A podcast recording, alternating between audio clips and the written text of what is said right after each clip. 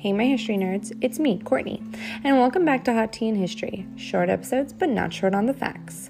So grab your tea and let's talk about what fun historical event took place on April 16th.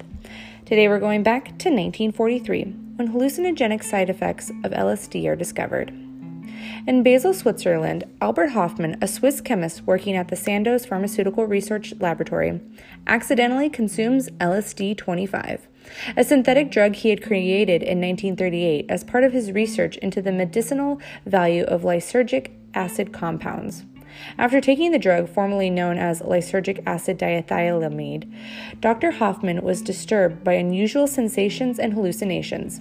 In his notes, he related his experience, stating, Last Friday, April 16, 1943, I was forced to interrupt my work in the laboratory in the middle of the afternoon and proceed home, being affected by a remarkable restlessness combined with a slight dizziness. At home, I lay down and sank into a not unpleasant, intoxicated like condition characterized by an extremely stimulated imagination. In a dreamlike state, with eyes closed, I found the daylight to be unpleasantly glaring. I perceived an uninterrupted stream of fantastic pictures, extraordinary shapes with intense kaleidoscopic play of colors.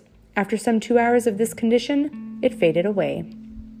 After intentionally taking the drug again to confirm that it had caused this strange physical and mental state, Dr. Hofmann published a report announcing his discovery, and so LSD made its entry into the world as a hallucinogenic drug. Widespread use of the so called mind expanding drug did not begin until the 1960s, when counterculture figures such as Albert M. Hubbard, Timothy Leary, and Ken Kesey publicly expounded on the benefits of using LSD as a recreational drug. The manufacture, sale, and possession and use of LSD, known to cause negative reactions in some of those who take it, were made illegal in the United States in 1965.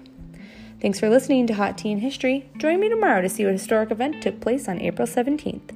And remember to share my podcast with all your history loving friends. Later, nerds.